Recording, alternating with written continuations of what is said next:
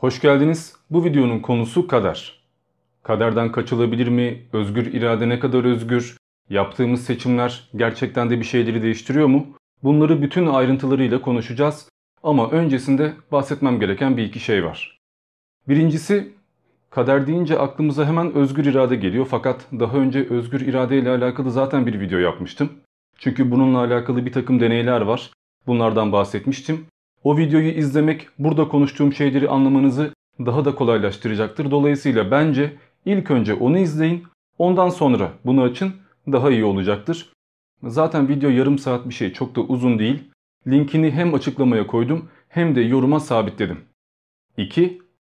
Kader kavramı ne yaparsanız yapın içinden çıkamadığınız bir kavram ve kaderden kaçış mümkün değildir. Eğer kader diye bir şey varsa bu mutlak bir şeydir. Yani benim şu yaptığım hareket kaderden kaçıştır, özgür irademe kanıttır dediğimiz her şey bir bakıma kaderi de kanıtlıyor. Çünkü gerçek kader kaderden kaçtığını zannetmek oluyor. Bir yanılgı, bir paradoks var ama zaten bunları ayrıntılı bir şekilde konuşacağız. Öncelikle tanımlardan başlayalım. Kelime olarak kader, takdir, ölçme, plan, program gibi manalara geliyor. Fakat İslami bir kavram olarak kaderse Allah'ın bir şeyi daha yaratmadan önce ezelde bütün vasıflarıyla, bütün manalarıyla biliyor olması ve bir şeyi daha yaratmadan önce bile levh-i mahfuz denilen kader levhasında onunla alakalı bütün ayrıntıları belirlemiş olmasıdır. Bir de kaza vardır. Kaza Allah'ın bu kaderi vakti geldiğinde bütün halleriyle yaratmış olmasıdır. Kader Allah'a has bir pratiktir. Kaza ise bu pratiğin mevcuda gelmesidir. Çok basit bir örnek vermek gerekiyorsa coğrafya kaderdir. Doğduğunuz ülkeyi değiştiremiyorsunuz. Fakat doğduğunuz ülkenin şartları esnasında farklı yollara gidebilirsiniz. Yani mesela atıyorum ben Van'da doğduysam Van'da kalacağım. Oradakine göre yetişeceğim diye bir şey yok. Yine kendimi geliştirebilirim, başka tercihler yaparım ve çoğunluğa göre daha ileride bir yerde olurum. Bunlar kazadır çünkü benim tercihlerimdir. Ama aynı şekilde mesela benim doğumum ve ölümüm gibi elimde olmayan şeylerin mevcuda gelmesi de kazadır. Aklınıza şu gelecek. E iyi de madem levh-i mahfuzda yazılmış, madem kaderin belli ve Allah da kaza ile bu kaderi gerçekleştiriyor. Yani her şey Allah'ın yazması ve yaratmasından ibaret. E bu durumda benim yaptığım tercihler, benim verdiğim kararlar ne kadar özgür, ne kadar bir şeyleri değiştiriyor. Yani kötü şartlarla yaşayıp da kötü kararlar veriyorsam, iyi bir eğitim almadıysam, hayatım kötü bir yolda ilerliyorsa bunun sorumlusu ben miyim? İslami mantıkta buna verilen cevap şudur. Allah'ın güneşi doğurması ve batırması yani bizim anladığımız tabiriyle güneşin doğudan batıya ilerlemesi bir takdirle veya dünyanın güneş etrafında dönmesi bir takdirle. Bu onların kaderi. Bunu değiştirme şansları yok. Çünkü onlara bir yörünge, bir yol çizilmiş. Güneşin aklı olsaydı tercih yapardı ve ben size merkez olmuyorum başka bir yere gidiyorum diyebilirdi. Dolayısıyla bu kadar, bu değiştirilemezlik cansız varlıklar için veya irade sahibi olmayan varlıklar için geçerli. Fakat biz böyle değiliz. Bizim irademiz var ve irademizle işlediğimiz fiiller var. Yani yaptığımız eylemler var. Allah bu eylemlere karışmıyor. Yani güneş ve dünya gibi bize belli bir rota vermiyor. Biz bu rotada özgürüz. Ne istiyorsak onu yapıyoruz ve biz hangi tercihi yapıyorsak Allah ona göre yaratıyor. Yani Allah bizim geleceğimizi güneşin 5 milyar yıllık bir ömrü olması gibi belirlemedi. Bizim geleceğimiz her an bizim kararlarımızla şekilleniyor.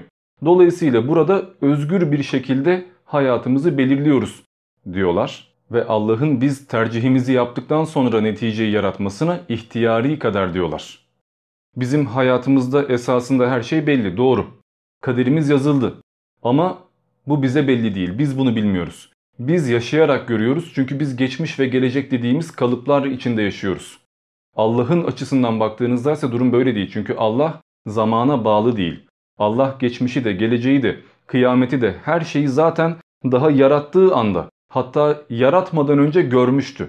O gördü, bildi çünkü o mutlak, ezeli ve ebediydi. Biz değiliz. Biz başımıza bir şey geldiğinde şaşırıyoruz. Yeni bir şeyler öğreniyoruz. Fakat Allah için durum böyle değil. Allah eğer sürekli her seferinde yeni bir şey öğreniyor olsaydı şaşırıp kalırdı ve bu şaşırma, bu öğrenme bir eksiklik sebebiyle olurdu. Fakat Allah'ta hiçbir eksiklik olamayacağı için Allah'ın şaşırması veya spoiler yemesi gibi bir durum da söz konusu değil. Çünkü Allah zaten her şeyin spoilerına ezeli ve ebedi olarak sahip. Yani Allah'ın bir karar vermesi veya bizim kaderimizi değiştirmesi gibi bir şey söz konusu değil. En azından söylenen şeyler bunlar. Peki bu bir şeyleri çözüyor mu? Yani ben zaten bilmediğimi biliyorum. E Allah'ın bildiğini de biliyoruz. Bu neyi değiştiriyor? Ben şu anda karar verdiğimi zannediyorum. Yeni bir yol çiziyorum. Benim için bu belli değil.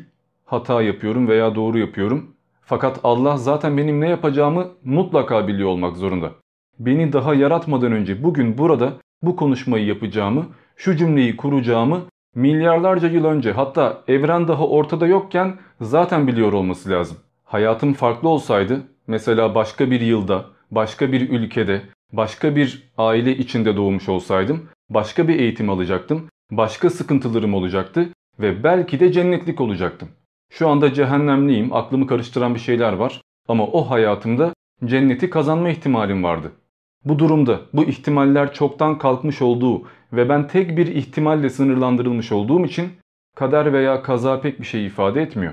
Bunlar Allah'ın işini nasıl gördüğünü anlatıyor ama bana pek bir etkisi yok. Esasında bu söylediğim zaten birçok şeyi açıklıyor ve bunun bir cevabı yok. Baştan söyleyeyim. Yani bazı din adamları buna cevap verdiğini zannediyor ama aynı şeyi söylüyorlar ve kısır döngü gibi sürekli aynı açıklamaları yapıyoruz.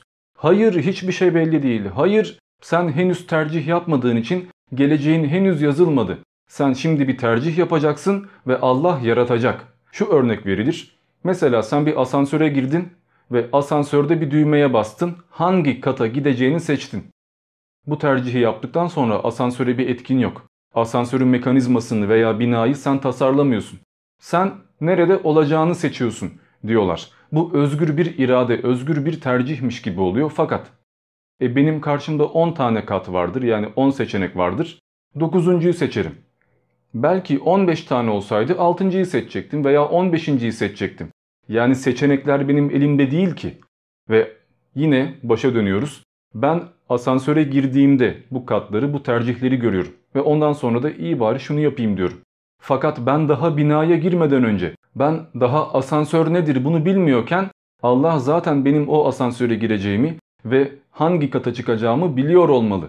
Allah'ın daha beni yaratma fikrine sahip olduğu anda şunları söyleyebilmesi lazım. Ben şu anda şöyle bir varlık yaratırsam, mesela Diamond diye birisini dünyaya gönderirsem, bu kişi şu gün şu asansörde şu kata gitmeyi tercih edecek ve o o tercihi yaptığında ben de ona göre yaratacağım. Ki bu hiçbir şeyi çözmüyor gördüğünüz üzere. Ama neyse zaten buna birazdan geleceğiz. Çünkü bunu reddedenler de var. Yani mutlakiyetçi kader anlayışı diye bir şey var. Ne söylemiştim? Mesela ben başka bir ülkede, başka bir yerde büyümüş olsaydım başka biri olacaktım. Hayatım farklı olacaktı ve farklı tercihler yaparak belki de şu anda kaybettiğim sınavı o zaman kazanacaktım diyor. Ben niçin böyle bir varsayımda bulunuyorum? Çünkü ben genlerin veya koşulların kararlarım üzerindeki etkisini biliyorum. Her şeyi bırakalım. Babamdan, annemden aldığım genler bile benim birçok şeyimi değiştiriyor. Babam hemen köpüren, agresif bir adamsa ve bu gen bana geçtiyse ben de çok hızlı bir şekilde kızan, mantıksız davranan ve sonra pişman olan birisi olurum. E bu durumda bu gen yüzünden ben zorlu durumlarda doğru tercihleri yapamam. Babam farklı olsaydı bile bu benim birçok şeyimi değiştirirdi ve belki de sınavdan başarılı bir şekilde çıkmamı sağlardı. Fakat mutlakiyetçi kader anlayışı yani fatalizm bunu şöyle reddeder. Hayır. Sen daha bu dünyaya gelmeden önce ruh olarak zaten vardın ya. Yani bir kişiliğin, bir kimliğin, özün vardı ya. Bu öz neyse odur. Hangi yılda yaşarsan yaşa. Hangi aile içinde doğarsan doğ. Hangi ülkede, hangi şartlarda büyürsen büyü sen bu kişisin. Asla değişmeyecektin. Bu hayatında cennete gidiyorsan öteki hayatında da mutlaka ve mutlaka cennete gidecektin. İyi de bunu söyleyince bir bakıma benim tezimi desteklemiş oluyorsunuz. Çünkü eğer durum böyleyse yani ben ruhum nasıl yaratılmışsa ona riayet etmek zorundaysam zaten özgür iradem yoktur ki. Ben bana çizilen bu sınırları kaldıramıyorumdur ve yaratıcı beni nasıl programlamışsa ona göre davranıyorumdur. Yani benim zaten cehennemliksem cennete gitmeyi hak edecek bir şey yapma ihtimalim yoktur. O özellik, o seçenek bana verilmemiştir. Tıpkı Ebu Leheb gibi. ki böyle insanlar vardır. Mutlaka ve mutlaka yanacakları söylenir. Yani bu insanların öyle özgür bir iradeyle daha sonra hidayete erme şansı yoktur. Çünkü onlarda o kapasite yoktur. Verilmemiştir. Öte yandan buna şöyle bir eleştiri getirilebilir. Yani mesela biz güneşin ne zaman doğacağını biliyoruz. En azından bize göre ne zaman batacağını, dünyanın bir turu ne zaman tamamlayacağını biliyoruz değil mi? Fakat biz bildiğimiz için mi böyle oluyor?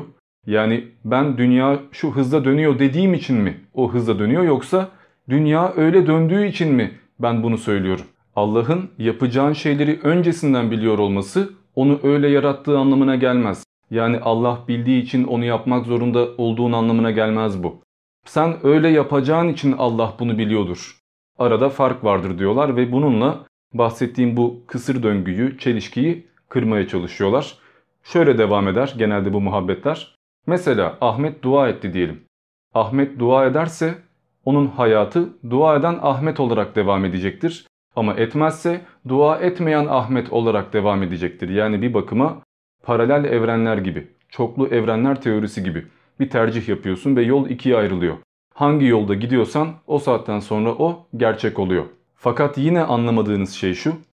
Ben dua edip etmeyeceğimi bilmiyorum. Henüz o iki yoldan birisi yaratılmadı. Ama Allah katında zaten hangi yolun yaratılacağı, benim hangi tercihi yapacağım belliydi. Yani esasında burada bir sürpriz yok.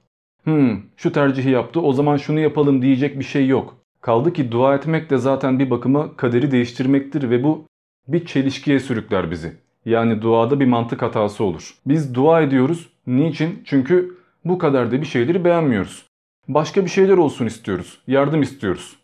E bu durumda Allah'ın duamızı kabul etmesi kaderimize müdahale etmek olur. Çünkü başta çizilen yol değişmiştir. Veya asıl kader bu duayı etmemiz ve duaya karşılık almamız veya almamamızdır. Yani yine bir şeyler değişmiyor. Allah'ın yapacağı bir şey varsa zaten yapacaktır. Yapmayacaksa da yapmayacaktır. Bunu değiştirme şansımız yok. Biz dua ettik diye ya madem Ahmet istiyor hadi yapalım diyecek bir varlık değildir Allah. Dolayısıyla hiçbir şey değişmeyecektir. Dua etsek de etmesek de yaşanacak şeyler esasında aynıdır. Başta bir kader varsa da bu böyle, yoksa da böyle. Yani kaderimiz her saniye sürekli değişiyorsa da bu zaten Allah'ın kontrol sahibi olmadığı anlamına gelir ki bu da mantıksız olur. Eğer durum böyleyse Allah her şeyi bilen olma konumundan çıkar. Çünkü Allah nasıl ki bizi daha yarattığı anda levh-i mahfuzda her şeyi biliyorsa ona göre işlerin yürümesi lazım. Eğer Allah'ın bilmediği bir şey istiyorsak ve Allah bunu gerçekleştirmek durumunda kalıyorsa bu durumda Allah da kadere bağlı oluyor. Yani Allah'ın da bir kaderi olmuş oluyor. Çünkü Allah ileride şu kulum şunu isteyecek de ben de şunu yapacağım dediği senaryoyu değiştirmek zorunda kalacak ve kendi hareketleri karşısında bile bir kontrol problemi yaşayacak. Bakın yine söyleyeyim. Allah daha bizi yarattığı anda şu gün şu duayı edeceğimizi biliyordu. Ve şu kulum şu duayı ettikten sonra ben bunu kabul edeceğim veya etmeyeceğim diyebiliyordu. Bu durumda Allah bir adım sonra kendi yapacağı şeyleri de biliyor. Yani Allah'ın da bir kaderi var. Allah kendi kaderinden kaçamıyor ki biz kaçalım. Neyse zaten bunlar her şeyi bilen Tanrı kavramıyla alakalı problemlerdi. Ve bunları konuşmak saatler sürer. O yüzden konuyu saptırmayalım. Kaderden devam edelim. Anlayacağınız üzere kader kaçamayacağımız şeydir. Yani kader mutlaka ve mutlaka yaşanacaktır. Asıl kader kaderden kaçtığımızı zannetmektir.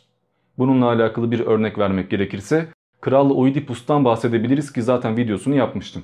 14-15 dakika bir şeydir. Onu da mutlaka izleyin çünkü Oidipus kompleksi halen konuşulan bir şey ve kader kavramını merak eden insanlara da bayağı yardımcı olacak bir tragedya. Oidipus'un kaderi daha o doğmadan önce belli olmuştur ve Tanrı Apollon babasına Oidipus'un hayatını anlatmıştır.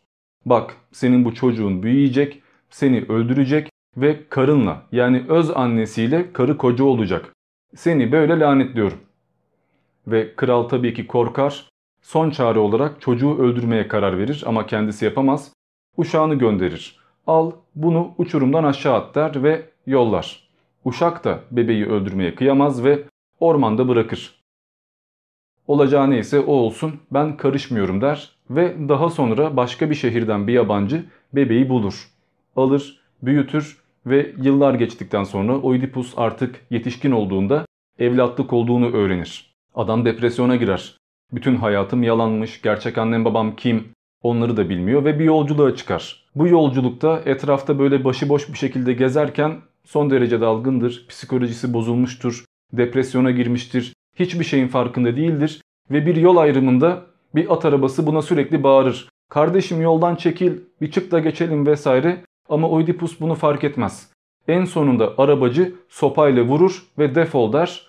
Oidipus bir anlık hışımla ve can havliyle arabacıyı öldürür ve içindeki asilzadeyi de şahit bırakmamak için öldürmeye karar verir. Öldürdüğü kişi öz babası yani kraldır. Tabi Oidipus kralı öldürdüğünü bilmez çünkü kral kral gibi giyinmemiştir. Bunun da sebebi şudur. Kralın şehrinin önünde Sphinx diye insan kafalı aslan vücutlu bir yaratık vardır ve bu yaratık şehre giren çıkan herkesi öldürmektedir. Yani ticaret durmuştur. Kral da mecburen ya gidelim şu ilerideki kahinle bir konuşalım da bundan nasıl kurtulacağımızı öğrenelim der. Fakat tanınmamak için gizli bir şekilde bir köylü gibi giyinir ve aradan sıvışır. Bu esnada da şehrini kurtarmak amacıyla çıktığı yolculukta öz oğlu tarafından Oidipus tarafından öldürülür.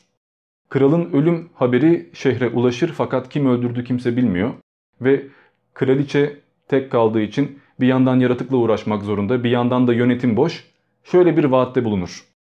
Şu Sphinx'i, şu canavarı kim öldürürse sıradaki kral o olacak. Yani benle evlenecek. Oidipus da e, bir gidelim bakalım der yani. En kötü ölürsek ölürüz zaten hayatımız yalan. Gider yaratıkla mücadele ederler bunu anlatmayacağım yoksa uzar ve sonuç olarak yaratığı yener. Ve kral olur yani öz annesiyle yatar, karı koca olurlar ve bütün kehanet her adımıyla gerçekleşmiş olur. Burada böyle basit bir şekilde anlatıyorum, özet geçiyorum ama videosunda bayağı ayrıntı verdim. Çünkü bu çok acıklı bir tragedyadır. Oidipus'un annesi gerçeği öğrendiğinde kendini asar, Oidipus kendini kör eder, sürgüne gider.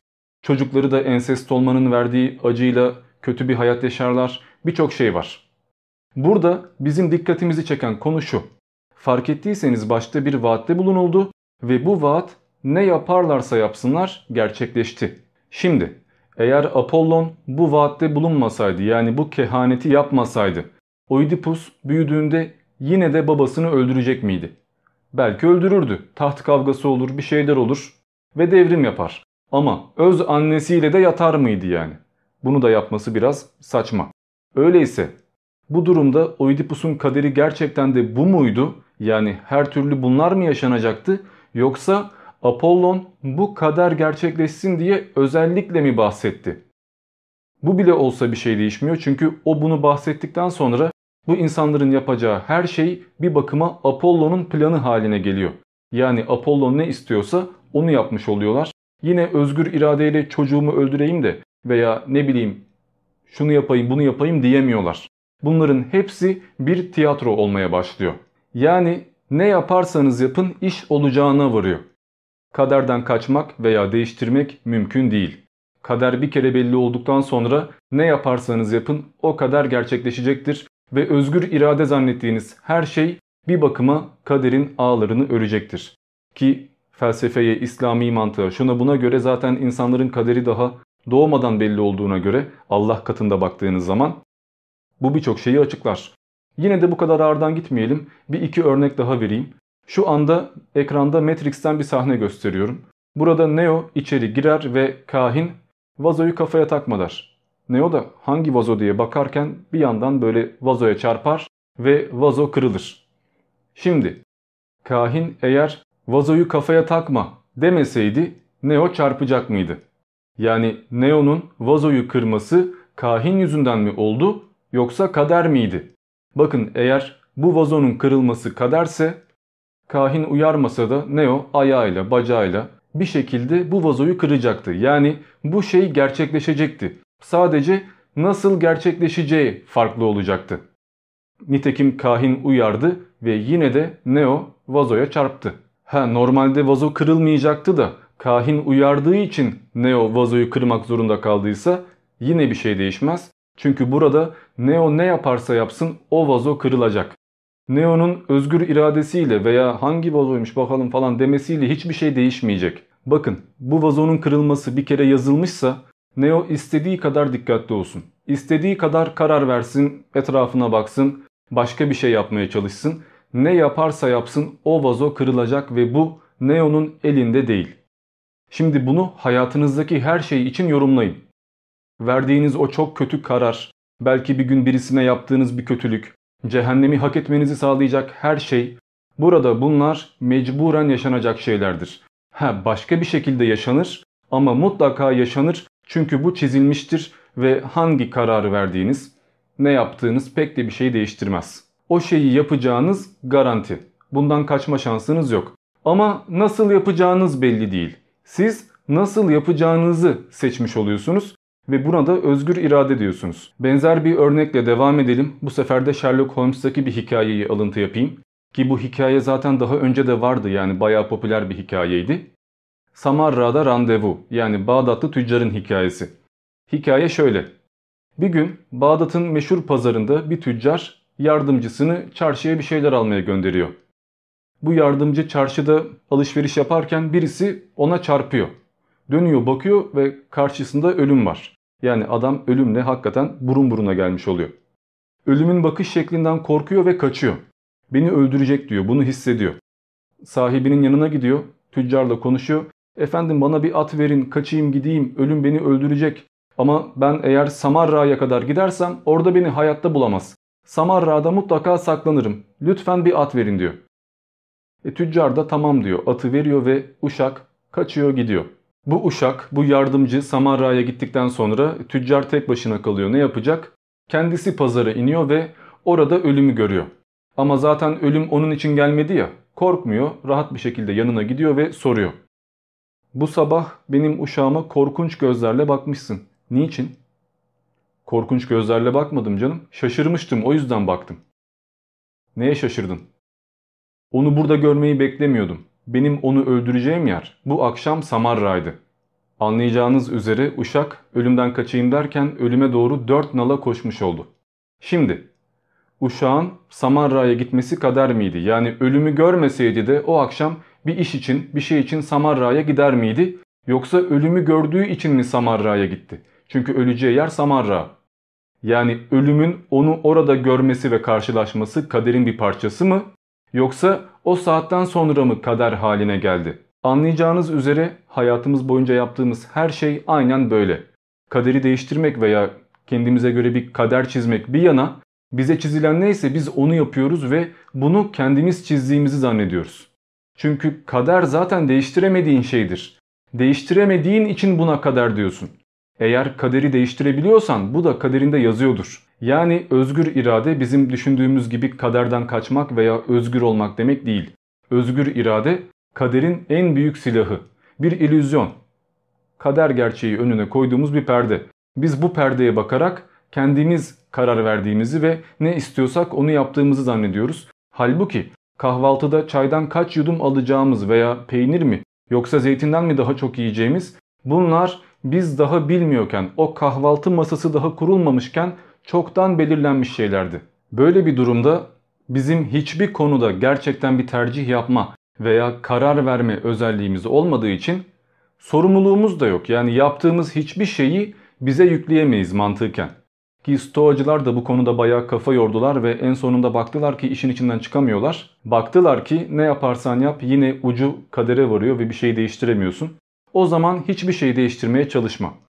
Ne geldiyse başına bunu kabullen, metanetli ol, sükunetli ol ve hayatını yaşamaya bak. Çünkü ne yazıldıysa o olacak. Zaten bu yüzden stoacılar diyoruz. Stoik demek fıtratçı demek. Oidipus gibi sürekli mücadele vermeye çalışırsan acı çekersin. Bunu yapma, hayatını kabullen. Senin tek bir tercih hakkın var. Mutlu olmak veya olmamak.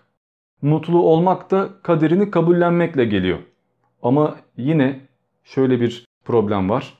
Benim mutlu olmayı seçip seçmeyeceğim de kader. Yani bana mutsuz olma seçeneği verildiyse ben bunu yapmak zorundaysam mutsuz olacağım. Yani bu çözüm de bir şey değiştirmiyor. Stoacılığın kurucusu kabul edilen Zenon'la alakalı şöyle bir hikaye var. Kendisi bir gün çarşıda gezerken hırsızlık yaptığı için kırbaç yiyen bir köleye denk gelmiş. Köle de ya hırsızlık yapmak benim kaderim bunu değiştiremem. Niye bana kızıyorsunuz diye bir savunma yapmış. Zenon şunu söylemiş. Madem ki hırsızlık yapmak kaderin o zaman kırbaç yemek de kaderin. Şikayet etmeyeceksin. İş kaderi konuşmaya geldiğinde eğer şu özgür irade maskesini, şu yalanı bir kenara bırakırsak varacağımız sonuç şu. Evrende her şeyin bir sorumlusu var ve bu sorumlu mutlak olarak Tanrı. Çünkü sonuçta Tanrı bir şeyi istemiyorsa gerçekleşme şansı yok. Ne yaşanıyorsa Tanrı öyle istediği ve buna izin verdiği için yaşanıyor. Hatta ve hatta Tanrı bir tek sorumlu olmakla kalmıyor. Tanrı her şeyi bizatihi kendisi gerçekleştiriyor. Şu anda saatin tiktaklarını tek tek Tanrı ilerletiyor. Her şeyden Tanrı sorumlu. Var olandan, var olacak olandan ve nasıl var olduğundan her şeyden Tanrı sorumlu. Tanrı eğer varsa ve her şeye kadirse bu durumda doğa yasalarına ve yaşanan her şeye de hakim olmuş olur.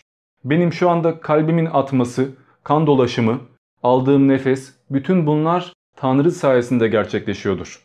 Yani eğer bir Tanrı varsa Ula ağa pokunun üstüne pok mu la? aynen bu mantık devreye girer ve bütün tercih veya özgür irade kavramları ortadan kalkar. Çünkü bütün kararlar, bütün tercihler, her şey Tanrı'ya ait olur. Tanrı bütün evrene hakim olduğu gibi bize de hakim.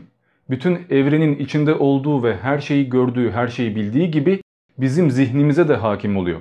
Kararlarımıza da hakim oluyor ve bu durumda biz özgür iradeyle bir karar vermiş olmuyoruz. Tanrı hangi kararı aldıysa bunun farkına varmış ve kendimiz verdik zannetmiş oluyoruz. Ben şu anda şu kolumu oynattığımda veya şu cümleyi kurduğumda kendim yaptığımı zannediyorum. Halbuki Tanrı bunları yapıyor. Ve bu durumda her şey Tanrı'ya aitse ve o yapıyorsa, onun izniyle, onun bunu yaratmasıyla bu gerçek oluyorsa bu durumda iyi, kötü, ahlak, hidayet bunları tartışmak da bir bakıma abes oluyor ve bizim haddimize olmuyor. O yüzden dört dörtlük bir Müslüman olsanız bile cennete gitme garantiniz yok. Çünkü ölmeden bir gün önce bir şey yaparsınız ve o şey cehenneme gitmenize sebebiyet verir. Tanrı hakkınızda nasıl bir karar verdi, kaderiniz nasıl şekillendi bunu bilmiyorsunuz. Dolayısıyla daha kendinizi garantiye almadan sen yanacaksın, sen yanlış yoldasın, Allah hidayet versin demek aptallıktır. Allah sana hidayet vermiş mi de başkasını istiyorsun. Bakalım sen doğru yola gerçekten girdin mi? Veya girecek misin? Ya da oradaysan bile o doğru yolda kalacak mısın? Nietzsche'nin deyimiyle Tanrı vaftizleştirilmiş bir şeytandır. Çünkü Tanrı sürekli başımızda bekler, her şeyimizi kontrol eder ve hatta onun izin vermediği hiçbir şeyi de yapamayız. Yani Tanrı gerçekten bir diktatördür. Kaç bin yıldır bu korkudan kurtulmak için Tanrı'ya kurbanlar verdik. Bir faydasını bir hayrını görmedik. Bu gidişle korkumuzdan kurtulmak ve zekamızı keşfetmek adına Tanrı'yı kendimize kurban vermek gerekecek. Bu arada Tanrı'yı sorumluluk sahibi olmaktan çıkarsak ve onu günah keçisi yapmayı bıraksak bile yine bir şey değişmeyecek. Çünkü biz mutlak bir şekilde gerçek anlamda sorumluluk sahibi olamıyoruz. Verdiğimiz kararların neyi etkilediğini bilmiyoruz. Mesela siz kızınızı hiç erkek arkadaşı olmasın, kimsenin eli eline değmesin diye böyle kapatırsınız. Baskıcı bir kafayla yetişir, korkar, hiçbir şey size paylaşamaz. En sonunda ne yapar? Gider gizli gizli elin adamıyla dağda bayırda. Neyse yani bir bakıma anlamışsınızdır. Neyi gizlemeye çalışıyorsanız onu açığa çıkarıyorsunuz. Hatta korktuğunuz şeyi inatla başınıza getiriyorsunuz. Bugün bir ülkede X dini propagandası yapılsa, millet dindar yapılmaya çalışılsa o toplumda dinden çıkan binlerce insan olur. Bir düşünün. Belki de 100 yıl önce yaşamış olsaydınız namazında, niyazında, dinine bağlı birisi olacaktınız. Ama bugün yaşadınız ve din politikası, din siyaseti veya yobaz dinciler sizi dinden soğuttu. Bu insanlara bakıp dinden çıktınız ve ahiretiniz yandı. Gerçi bunu da anlamıyorum. Yani niye millete bakıp da dinden çıkıyorsun? O da ayrı bir kafa. Ama sonuçta oluyor mu? Oluyor yani. Bu bir gerçek. Doğduğunuz coğrafya, yaşadığınız toplum, bulunduğunuz devlet sistemi sizin inancınızı ve birçok şeyinizi değiştiriyor. Yani bugün Türkiye'de doğup da Müslüman olmanız tesadüf değil. Ya da Amerika'da doğup da Hristiyan olmanız tesadüf değil. Yok kardeşim ben Amerika'da doğaydım, gerçeği bulurdum, araştırırdım, yine Müslüman olurdum diyorsunuz ama o da doğru değil. Ya bir düşün bakalım bir akıllı sen misin? Dünyada 7 milyar insan var. Bunlar niye Müslüman değil? Sen niye şansa bala burada doğduğun için beleşten daha doğuştan Müslüman oldun? Çok mu akıllısın acaba? Dini çok iyi bildiğinden mi İslamiyet'e geçtin yoksa annen baban onlar da böyle Müslümandı ve sen de onlar gibi mi oldun? Ha bu böyle geldiğin ve böyle gideceğin anlamına gelmiyor. Yani öyle olsaydı kimse dinden çıkmazdı veya kimse din değiştirmezdi. Birileri gerçekten araştırıyor ve doğru yolu buluyor veya yoldan çıkıyor. Sen de belki Budist veya ateist olabilirsin ama sonuçta doğduktan sonra sana bir din yapıştırıldı. Sen şusun busun dendi ve öyle devam etti. Siz bugün internette gezebiliyorsunuz, kitap okuyabiliyorsunuz ki fikriniz sürekli değişiyor. En basitinden bir yabancı dizi izliyorsunuz ve bak böyle yaşayanlar var, böyle bir medeniyet var, böyle bir ahlak anlayışı var. Yani insanlar böyle yaşıyor. Bir tek ben yokum diyorsunuz ve fikriniz değişiyor. Gözünüz açılıyor. E, 200 yıl önce köyde yaşayan Mehmet Emmi'nin böyle bir şey yapma şansı yok. Adam köyünden bile çıkmıyor ki. Başka bir medeniyet, başka bir toplum görmüyor ki. Adam okuma yazma bilmiyor ki. O ne biliyorsa annesi babası ona ne öğrettiyse o onu yaşıyor. Kaderi, potansiyeli, adamın hayatı bundan ibaret. Bugün İstanbul'da doğup da dinden çıkan çocuk belki 200 yıl önce Konya'da doğmuş olsaydı Mevlevi olacaktı, tasavvufçu olacaktı. Günde bin kere zikir çekecekti ve cennete gidecekti. E bu çocuğun o dönemde değildi. Bu dönemde doğmuş olması onun suçu mu? Sadece bunlar değil. Birçok etken bizim özgür irademize, tercihlerimize ve ahiretimize ya engel ya da destek olabilir. Mesela diyelim ki bugün Türkiye'nin resmi dini İslamiyet olsun. Normalde değil. Yani Müslüman bir ülke değiliz. Layığız. Herkesin kendi hakkı var. Ama diyelim ki Türkiye Müslüman bir ülke. Amerika'da Hristiyan olsun, İspanya'da spiritüalist olsun vesaire. Her ülkede bir din hakim ve orada doğanlar az önce söylediğim üzere gelenek mantığıyla o dine inanıyor. E mantıken tek bir din doğru olabilir değil mi? Yani her dinin tanrısı doğru olsaydı bir yanda Zeus, bir yanda Odin, bir yanda Ptah, o hangisiyle uğraşacağız? Bir tanesinin doğru olması daha mantıklı gelir. Öbür türlü zaten ayvayı yedik. E bu durumda diyelim ki biz şanslıyız ve İslamiyet'in tanrı anlayışı Allah'ı doğru. Bu durumda sırf Amerika'da doğduğu için yanlış bir din öğretilen, yanlış bir gelenek ve teoloji mantığıyla büyütülen yani beyni yıkanan çocuklar ne kadar suçlu? Kılıç zoruyla Müslüman yapılanlar veya kilise baskısıyla Hristiyan yapılanlar ne kadar tercih sahibi? Bakın tekrar belirteyim biz bugün bunları sorgulayabiliyoruz. Hangi din doğrudur okuyayım öğreneyim diyebiliyoruz. O dönemde bin yıl önce kimsenin kitap okuma öğrenme şansı yok. Başındaki ne söylüyorsa o doğrudur ve başındaki yanlış bir şey söylüyorsa sen de bittin. Ve burada tercih yapma hakkın da yok. Onu da söyleyeyim. Sen bugün dinden çıkıyorsun ve herhangi bir sıkıntı olmuyor. 10 yıl sonra doğruyu öğrenip hidayete erme şansın da var. Kimse kelleyi almıyor. En azından İslami bir ülkede yaşamıyorsan böyle. Ama 500 yıl önce İspanya'da birisi dinden çıktığında adamı cadı diye, şeytan diye kazığa oturtup yakıyorlardı.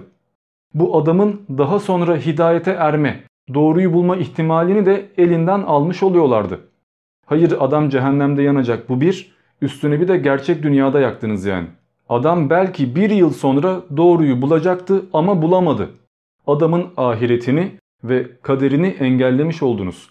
Ha adamın kaderi o gün orada ölmekse bu durumda o adama zaten hidayeti bulma ihtimali, bu şans verilmemiş demektir. Bir tek bu olsa neyse bazen Tanrı bile kadere müdahale edebiliyor. Yani hile yapmış oluyor. Çünkü mucize göstermek bir bakıma hile yapmaktır. Bir mucize olduğu iddiası varsa ya bu mucize gerçekten de bilimsel bir açıklaması olan bir durumdur ya da abartılmış bir şeydir. Öbür türlüsü Tanrı'nın sözünden dönmesi demektir ve niye böyle söylediğimi biraz açıklayayım istiyorsanız. Mesela Nuh tufanı bir hile yapmaktır. Çünkü Tanrı işler istediği gibi gitmeyince bütün bir insan neslini 3-5 kişi hariç hepsini yok etmiştir. Dünyayı resetlemiştir. İyi de her şeyi bilen Tanrı daha ilk insanı daha Adem'i yaratmadan önce ileride bu elmayı çalar daha sonra şu olur bunu dünyaya gönderirim Bin yıl sonra da bunun nesli yoldan sapar ve tufan yapmak zorunda kalırım diyebiliyor olmalı. E bunu zaten daha baştan biliyorsan, o insanlar her türlü yoldan sapacaksa, bu durumda niye milleti canlı canlı boğdun, niye o kadar türü heba etmiş oldun? Ayetlere göre şeytanla mücadeleye başlamış, şeytanın insanları saptırması karşısında bize hidayet göndermeye çalışan bir Allah'tan bahsediyoruz. E sen bütün insanları bunlar yoldan saptı artık diyerek yok ediyorsan zaten çoktan bu yarışı kaybettin demektir. Şeytan başarılı olmuş demektir. Ama neyse bunu geçelim. Mucize anlayışından devam edelim. Zaten Nuh tufanını video yapmıştım. Kanalda var. Biz fiziksel bir ortamda yaşıyoruz ve her şeyin fiziksel bir açıklaması var değil mi? Mesela birisi su üstünde yürüyorsa bunun bir açıklaması vardır ve tekrar yapılabilmelidir. Yani bunun nasıl gerçekleştiğini öğrenip biz de yapabiliyor olmalıyız. Bu dünyada, bu evrende bir şey gerçekleşiyorsa bu evrendeki kurallara uyum sağlamak zorundadır. Ha, Tanrı'nın doğa kuralları üzerinde, fizik yasaları üzerinde bir şey yapma hakkı da var. Buna gücü yeter. Bambaşka bir yaratımla bir mucize gösterir. Fakat bu Tanrı'nın yapmayacağı bir şeydir. Tanrı bir mucize yaptığında bunu da açıklayabiliyor olmamız gerekirdi. Ve aynı şekilde bilimin bunun mekanizmasını çözmesi ve yeniden yapması gerekirdi ve bu durumda mucizevi olan şey bilim olurdu. Yine diyeceksiniz ki hayır abicim Tanrı zaten özellikle açıklaması olmayacak bir şey yaptı ki mucize olsun. Baksana bu nasıl gerçekleşebilir? Demek ki bunu bu evrenden çok daha üstün bir şey yapmış olmalı. Diyelim diye Tanrı özellikle açıklaması olamayacak bir şeyler yaptı. E bu durumda Tanrı sözünden caymış oluyor. Ve bu zaten Tanrı'ya yakışmıyor. %100 bir şekilde bak bu şey Tanrı'dan geldi bu da kanıtıdır diyebiliyorsak bu durumda imtihan kalmıyor zaten. Yani bu Tanrı'nın imtihan dünyası olarak tasarlamış olduğu bu dünyaya uygun bir şey değil. Bu hatta bütün kader ve imtihanı da engellemek anlamına gelir. Ya Tanrı sözünden dönen bir varlık ya da bütün bu mucizeler, Nuh tufanı veya denizin ikiye bölünmesi bunlar kader. Yani önceden belirlenmiş şeyler. Peki bu durumda senaryo neye döner? Nuh tufanı eğer kader değilse bu durumda Tanrı her şeyi bilmiyor. Veya Tanrı sözünden cayıyor. Eğer Nuh tufanı kaderse yani Tanrı bunu zaten biliyorsa bu durumda Tanrı bu kadar gerçekleşsin diye o insanların sapmasına yol açtı demektir. Çünkü o insanların zaten başka bir şey yapma şansları yoktur. Kötü olacaklardır, yoldan çıkacaklardır ki Nuh tufanı kaderi gerçekleşebilsin. Tanrı domino taşlarını belli bir sırayla dizmiştir ve bir noktada taşın bir tanesini yanlış koymuştur. Bu taşlar devrildiğinde bir resim çıkması gerekiyor fakat o taş yüzünden o resim çıkamayacak. Tanrı taşları devirmeye başladı ve her taş bir diğerini takip ediyor. Fakat bu yanlış koyulan taşa geldiğiniz zaman her şey bozuluyor.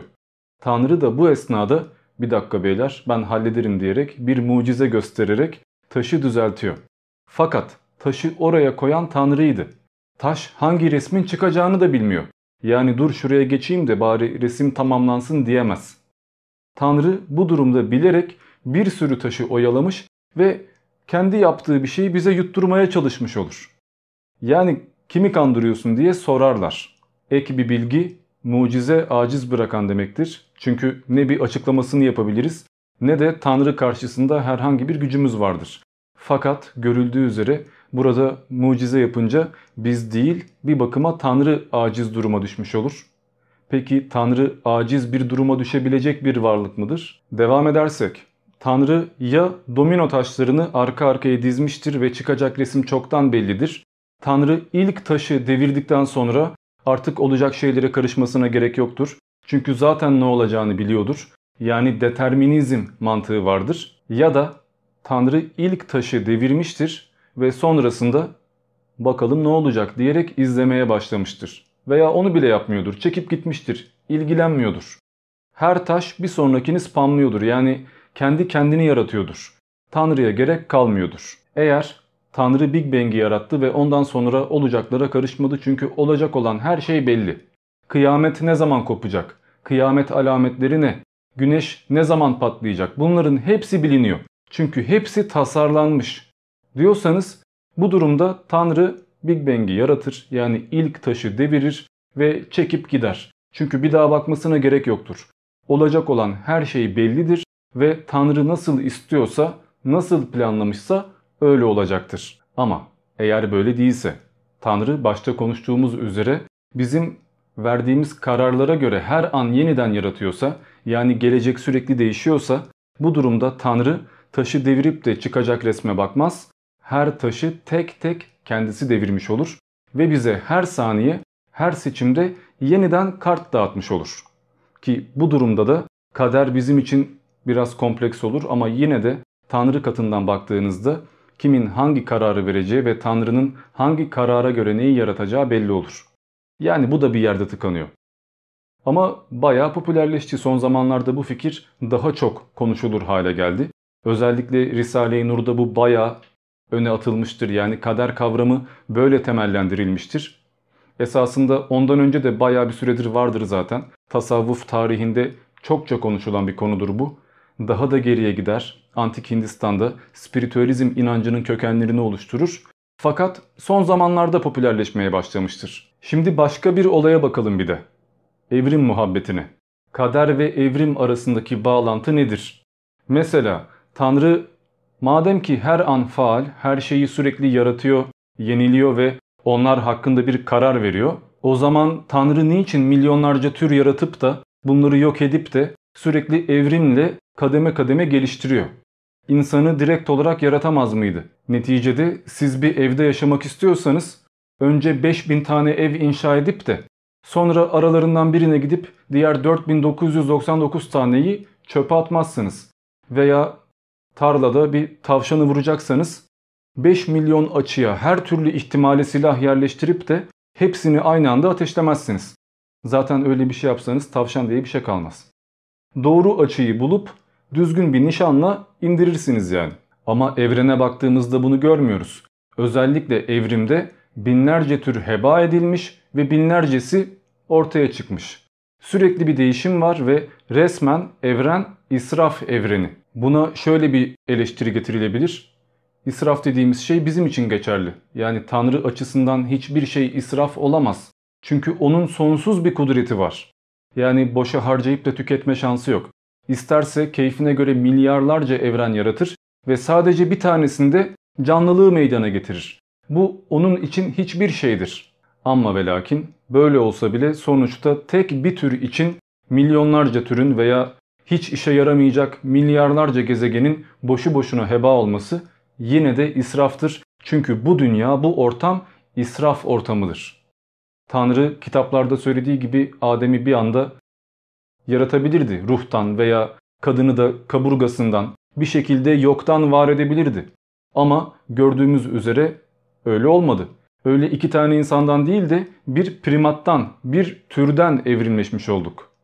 Ki zaten bu bahsettiğim Adem ve Havva yani iki kişiden gelme fikri bugün kabul edilmiyor.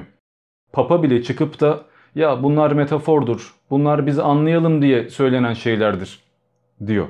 Çünkü evrimi inkar etme şansınız yok. Bugün ne yaparlar en fazla? Hani evrim ve inancı birleştirmeye çalışanlar. Adem nedir? Adam demektir. Adam da işte insan türü demektir. Adem dediğimiz kişi ilk peygamberdir, ilk halifedir. Yoksa ilk insan değildir. Yüzlerce insan vardı zaten. Adem bunların önde geleniydi. Bu yüzden hani Adem ile Havva'nın ensest ilişkiye girmesi veya çocuklarının birbiriyle yatması öyle bir şey yok. E yani esasında mantıklı bir açıklama. Çünkü evrimi reddedemiyorsan ve dinden de kopamıyorsan böyle yapman lazım. Gerçi reddeden yine reddediyor. Yani fark etmiyor. Millet kitapta ne yazıyorsa ben ona bakarım. Bilim kandırır, bugün A der, yarın B der. Bilime güven olmaz diyor. Eğer kutsal kitapta insanlar evrimleşmektedir ve dinozorlar gibi birçok tür kim buraya gitmiştir, bunu bilin ona göre yaşayın deseydi bugün millet evrimi gayet de kabul edecekti. Şu israf muhabbetine bir daha dönelim. Siz eğer evrim ve yaratılışı bir arada görüyorsanız yani inancınız buysa bu durumda beceriksiz bir tanrıya inanıyorsunuz. Biz bugün birini işe alıyorsak veya birisine başarılı diyorsak o adam işini iyi yaptığı için söylüyoruzdur. Mesela bir berber saçı 3 numaraya vuracaktır ama bir 5 yapıyor, bir 2 yapıyor, bir 1 yapıyor, bir kenardan kesiyor. Yani doğru şekli bulana kadar saçı 5000 kere paramparça ediyor ve ortalıkta saç bırakmıyorsa Bu berber iyi bir berber değildir. Kimse bu berbere ya adam hünerini gösteriyor işte bak şunu da yapabildi bunu da yapabildi onu göstermiş oldu demez. Ama iş Tanrı olunca böyle söylüyoruz. İçinde canlılık olmayan milyonlarca yıldızı ya onlar bize işte görüntü olsun diye yaratıldı diyoruz. Veya heba olan hiçbir işe yaramayan birçok türü veya şu anda körelmiş organlarımızı ya bu şovdur işte bak Allah nasıl yarattığını anlayalım diye bize ipucu bırakmıştır diyoruz. Yani Allah'ın evrimsel süreçte binlerce türü harcamasını veya sonsuz sayıdaki gök cismini gücüne, kudretine bir işaret olarak görüyoruz. Bak ne kadar haşmetliyim ki bunları yarattım anlayın yani. Ama bu durumda Allah ya beceriksiz bir tanrı olacak ya da şovenist, egoist bir varlık olacak. Metafiziksel mantık ve uzak doğunun anlayışı bunu şöyle gerekçelendiriyor. Yani şöyle bir cevabı var. Allah mutlak bir güce sahipse ve yarattığı her şey üzerinde kontrolü varsa Allah o yarattığı şeylerin kendisi olma özelliğine de sahip olur. Yani Allah'ın yarattığı hiçbir şey israf veya çarçur veya başarısız bir ürün olamaz. Çünkü hepsi Allah'tır zaten. Allah bütün ihtimalleri, bütün varoluş formlarını tek tek deniyordur. Bu mantığa göre evrendeki her şey Tanrı için yaratıldı ve biz sadece rolümüzü yerine getirmekle mükellefiz. Hiçbir şeyden sorumlu değiliz çünkü her şeyi Tanrı yapıyor. Ayrıca kader dediğimiz ve şu anlamaya çalıştığımız mefhum sadece karmadan ibaret. Bu da şöyle, mesela bu hayatımızda başımıza çok kötü bir şey geldi. Bunun sebebi bir önceki hayatımızda başkasına kötü bir şey yapmış olmamızdır. Ya da diyelim ki önceki hayatımızda çok mutluyduk, hiçbir problem yoktu. E, problemi de tecrübe etmek lazım mantığıyla bu hayatımızda kötü bir şeylerle karşı karşıya kalırız. Önceki hayat dedim bakın reenkarnasyon var. Yani kişilik ölüyor. Diamond gidiyor başka birisi doğuyor. Bu durumda bizim şahsiyetimiz, kimliğimiz geçici. Bunu deneyimleyen şey Tanrı. Biz burada doğup bize çizilen veya kendi seçtiğimiz kaderi görmek, yaşamak, mücadele etmek ve tekrardan doğmaya hazırlanmakla görevlendirildik. Yani kaderimiz neymiş, ne olacakmış, ölünce ne yapacağım, nereye gideceğim diye düşünmek gereksiz. Çünkü ölünce yoksun, yeniden yaratılıyorsun. Akaşik kayıtlarda veya levh-i mahfuzda artık ne diyorsan de bu doğmadan öncesi ortamında ruhani alemde ben şu kişi olayım, doğayım, başıma da şunlar gelsin bunu diyorsunuz ve Matrix'e giriş yapmış oluyorsunuz. Dolayısıyla isyan etme, şikayet etme ya da hayatımızı beğenmeme lüksümüz yok. Çünkü bu hayatı biz seçtik ve biz yaşıyoruz. Yani kader bir bakıma kendi seçtiğimiz etapları, görevleri yerine getirmeye çalıştığımız bir programdan ibaret. Bu yüzden çok da takmaya gerek yok. Zaten biz de yok olacağımız için, ölünce Tanrı'ya dönüşeceğimiz için bu hayat pek de önemli değil. Mantık bu ve bunu söyleyince fark ettiğiniz üzere bu hayatı sahte, öteki hayatı da gerçek yani ideal yapıyoruz. İdealar evrenine geçiş yapıyoruz ve bu da bizi antik Hindistan mantığından antik Yunan mantığına taşıyor. Ki içinizden küfrediyorsunuzdur ama bununla alakalı da hakikat problemi videosuna bakabilirsiniz. Zamanı ve mekanı olmayan, ezeli ve ebedi olan bu öz, bu idea evrende ilkin doğa olarak ondan sonra da akıl olarak kendi mahiyeti gereğince bu şekilde tecelli eder ve düşünüyorum öyleyse varım deme şuuruna erişir ki buna da nous veya nuru Muhammediye diyoruz. Hristiyanlar kutsal ruh yani logos diyor ama çok da bir farkı yok. Evrende isterse programlanmış isterse de tesadüfen gelişen her şey, yok olan bütün formlar, patlayan bütün yıldızlar yani bize göre israf veya boşuna görünen her şey Tanrı'dan yaratılmış, Tanrı için yaratılmış ve Tanrı için bir tecrübe sahası olmuş oldukları için hiçbiri israf değildir. Tanrı şunu tecrübe eder sonra şuraya geçer. En sonunda şunu yapar. Yani anlayan anlamıştır. Dolayısıyla burada mutlak bir idealizm anlayışı var. Ve bunun ardından determinizm mantığı geliyor. Tanrı bir şeyler yapacaksa bunun bir mantığı vardır değil mi? Bu mantığı çözdüğünüz zaman bir sonraki adımı hesaplamak da bir bakıma mümkündür. Evrende her şey sebep sonuç ilişkisine dayalı ve her sonuç başka bir sebep. Her etki başka bir etkiyi ve tepkiyi doğuruyor. Dolayısıyla biz Bunları doğru bir yöntemle incelediğimizde baştan beri 10 kere söylediğim üzere güneşin ne zaman doğacağını veya ne zaman patlayacağını bilebiliyoruz. Eğer daha iyi bir mantıkla ve yöntemle bakarsak aynı şekilde her ne kadar özgür iradesi varmış gibi görünse de bir insanın da 10 yıl sonra ne yapacağını kesin bir şekilde bilme ihtimalimiz var. Neticede kader var demiyor muyuz ve bu kader levh-i mahfuzda veya akaşik kayıtlarda yazılmıştı. Yani bir insanın öyle veya böyle ne yapacağı bir yere kadar biliniyor. Ne zaman öleceği biliniyor. Bu durumda Enokyan Maji ile, Ebced hesabıyla veya yıldız falı bakarak bir bakıma insanın geleceğini ve hayat amacını öğrenmek de mümkün olabilir. Yani kehanet veya fal dediğimiz şeyler bir bakıma geçerli olur. Anlayacağınız üzere iş bayağı mistik bir anlayışa kayıyor ve gizli öğreti muhabbetlerine girmeye başlıyoruz. Daha da devam edersek eğer iş kaderden çıkacak ve hurufu mukattadır. Kabalizm öğretileridir. Birçok yere gelecek ama Türkiye'de yaşayan birisi için bunları YouTube'da bas bas bağırmak tehlikeli bir iş. O yüzden ben daha fazla anlatmayacağım. Ha kendi başınıza yine araştırabilirsiniz ama yani bununla alakalı internette bulacağınız şeyler de çoktan ele ayağa düşmüş şeylerdir. Pek de bir kıymeti yoktur. Kaderden devam edersek nasıl ki ben bir taşı aldığımda ve bıraktığımda yere düşeceğini biliyorsam çünkü yer çekimi var ve taş buna boyun eğmek zorunda. Dur ben düşmeyem de uçam gidem diyecek hali yok yani. Aynı şekilde biz de yaşarken bizim hayat kanunlarımıza ve Allah'ın seçtiği yola göre böyle bir düşüyoruz. Fakat kendimiz düşmeye karar verdik zannediyoruz. Ki bu örnek bile pek mantıklı bir örnek değil aslında. Çünkü biz taşı bıraktığımızda artık onunla alakalı bir kontrolümüz yok. Yani tekme falan atmazsak eğer taş öyle düşecek ve bizim elimizde olmayacak. Tanrı bizi bu taş gibi bırakırken yani biz ölene kadar yere düşerken Tanrı her an kontrol sahibi ama. Yani bir bakıma Tanrı'nın taşı fırlatması veya bırakması bir illüzyon. Çünkü hala elinde, hala evirip çevirip oynayabiliyor.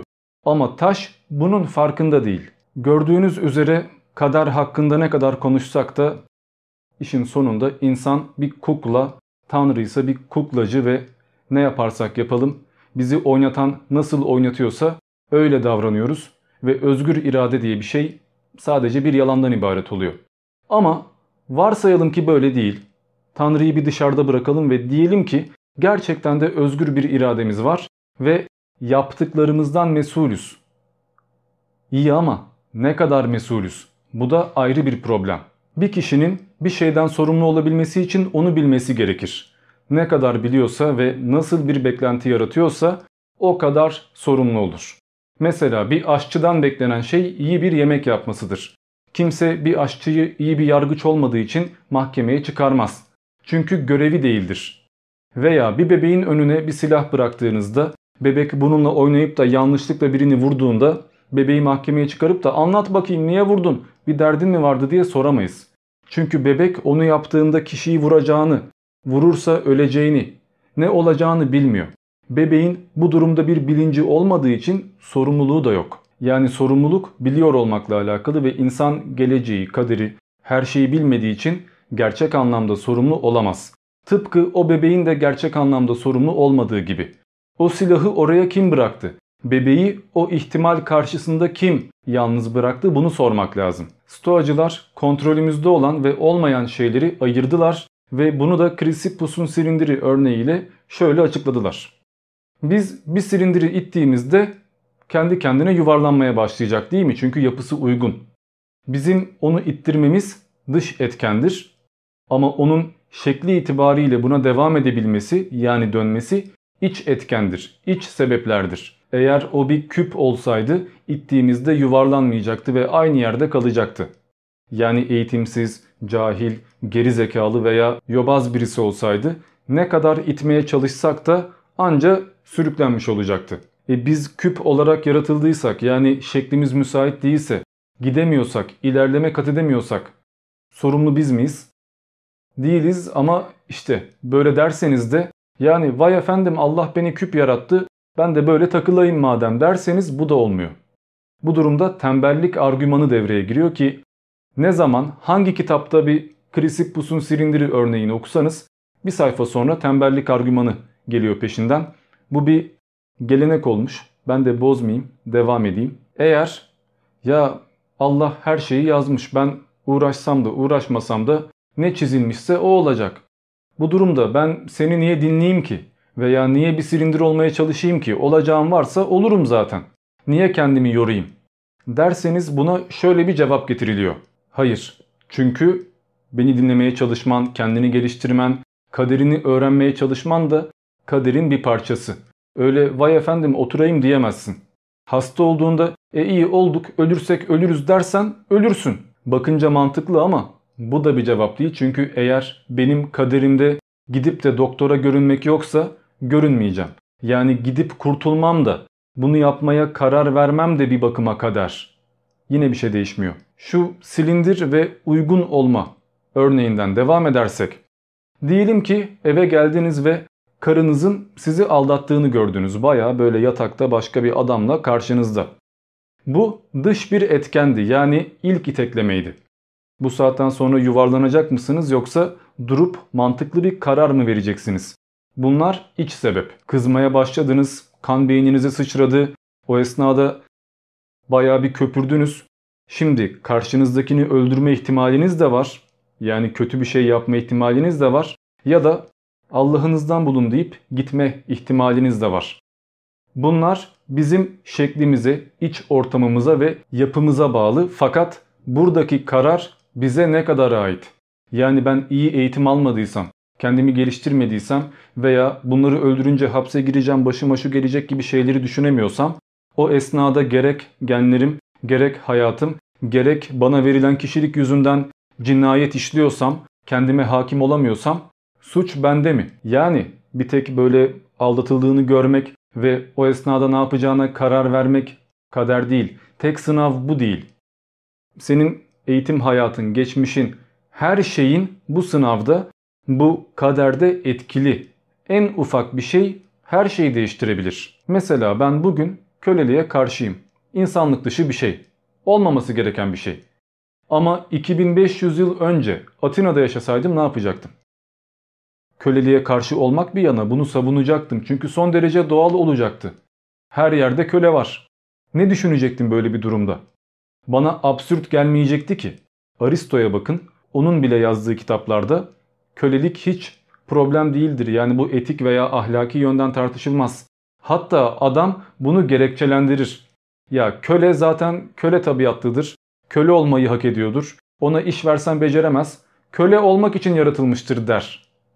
Kadınlara da bir bakıma böyle bakar yani daha aşağıda görür. Ama bunun sebebi ataerkil bir toplumda ve köleci bir toplumda yaşamış olmasıdır. Bakın Aristo gibi süper zeka bir adam bile yaşadığı dönemin koşulları yüzünden şekillenmiş. Ben de aynı şekilde o dönemde yaşasaydım %99 onun gibi olacaktım. Dolayısıyla bir tek genlerimiz veya şansımız değil yaşadığımız toplum, koşul, ahlaki yapı, oradaki ortam birçok şey hem karakterimizi hem de ahiretimizi değiştiriyor. Ve böyle bir ortamda özgür irademizi milyonlarca şey sürekli suistimal ediyorken ne kadar özgür ve bilinçli olduğumuzu söyleyebiliriz. Özgür irade sana 10 tane seçenek sunulması ve bunların arasından birini seçmen demek. İyi de ya bana sunulan seçenekler çok da iyi seçenekler değillerse bunun yanında sadece bahsettiğim etkenler değil zeka bile ahiretimizi ve özgür irademizi etkiliyor. Çünkü çok akıllı birinin vereceği bir kararla bir geri zekalının vereceği karar aynı değil. Birisi karlı çıkacaktır, diğeri zararda olacaktır.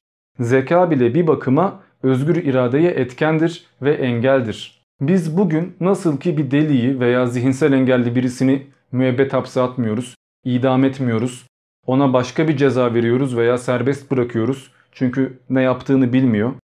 Akli melekesi yerinde değil. Aynı şekilde çok geri zekalı biri de yaptığı seçimlerde buna göre yargılanmalı. Ama görüldüğü üzere akıllının da cezası cehennem, aptalın da cezası cehennem. Ya cehennemde bazı katlar var. Birisi çok yanar, diğeri az yanar. Veya iman ettikten sonra bir gün zaten cehennemden çıkarsın, sonsuz değildir demek bu da bir cevap değil. Çünkü cennet sonsuz, Ve sonu olan bir dünyada yaşayan bizler için sonu olmayan bir ödül veya ceza vaat etmek de bence çok da adaletli değil. Bir düşünün yani bugün birisi seri katil olsa yüzlerce kişiyi öldürse bile bu adama en fazla ne yapabiliriz?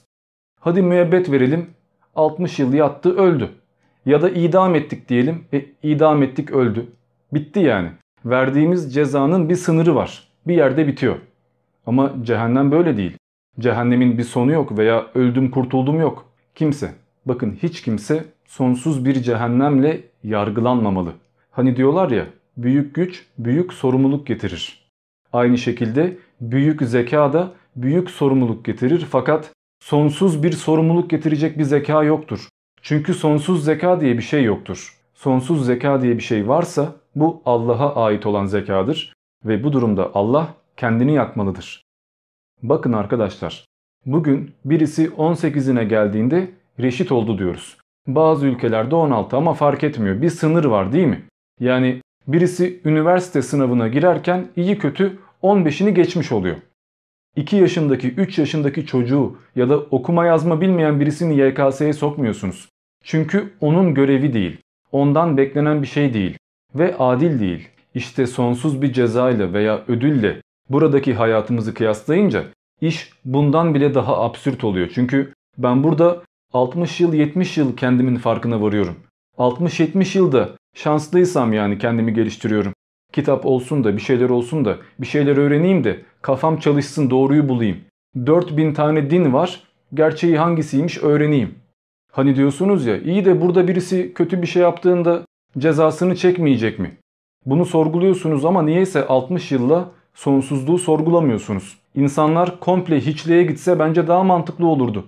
Veya illa bir ceza alacaksak karma muhabbetine ne yapıyorsak bu dünyada karşılığını almalıydık. Ama bunun tam tersi var. Yani burada başına kötü bir şey geldiyse sabret, şükret.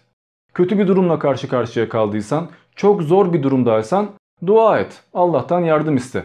Asla isyan etme, asla küfretme, kötü yola sapma, otur, haline şükret ve yaşamaya devam et. Bunu söylüyorsun. Şöyle örneklendireyim. Bakın ben bugün bir çocuğu alıyorum ve dövüyorum. Hatta ne dövmek her tarafına jilet vuruyorum, sopayla saldırıyorum. Atmadığım dayak yok ve çocuğa da ağlama sus metanetli ol ne yapıyorsan bunu kabullen diyorum. Bana karşı gelme ve dövmeye devam ediyorum. Sonra birisi görüyor. Mesela siz beni bu durumda gördünüz ve ne yapıyorsun kardeşim çocuğu bıraksana falan dediniz. Ben de şu cevabı verdim. Bir dakika ben bu çocuğu biraz daha döveceğim ve eğer bana karşılık vermezse efendi efendi oturursa sonra ödüllendireceğim. Şeker vereceğim yani. O yüzden karışma gerek yok zaten daha sonra karşılığını alacak. Bu durumda bana der miydiniz ki e tamam o zaman madem daha sonra ödüllendireceksin dövmeye devam et. Bu mantıklı olur muydu? Ki bunu yapanlara da hidayetli diyoruz yani adam baksana her türlü şeye rağmen oturdu ezilmeye devam etti eyvallah dedi Allah bilir dedi haline şükretti ve ermiş oldu.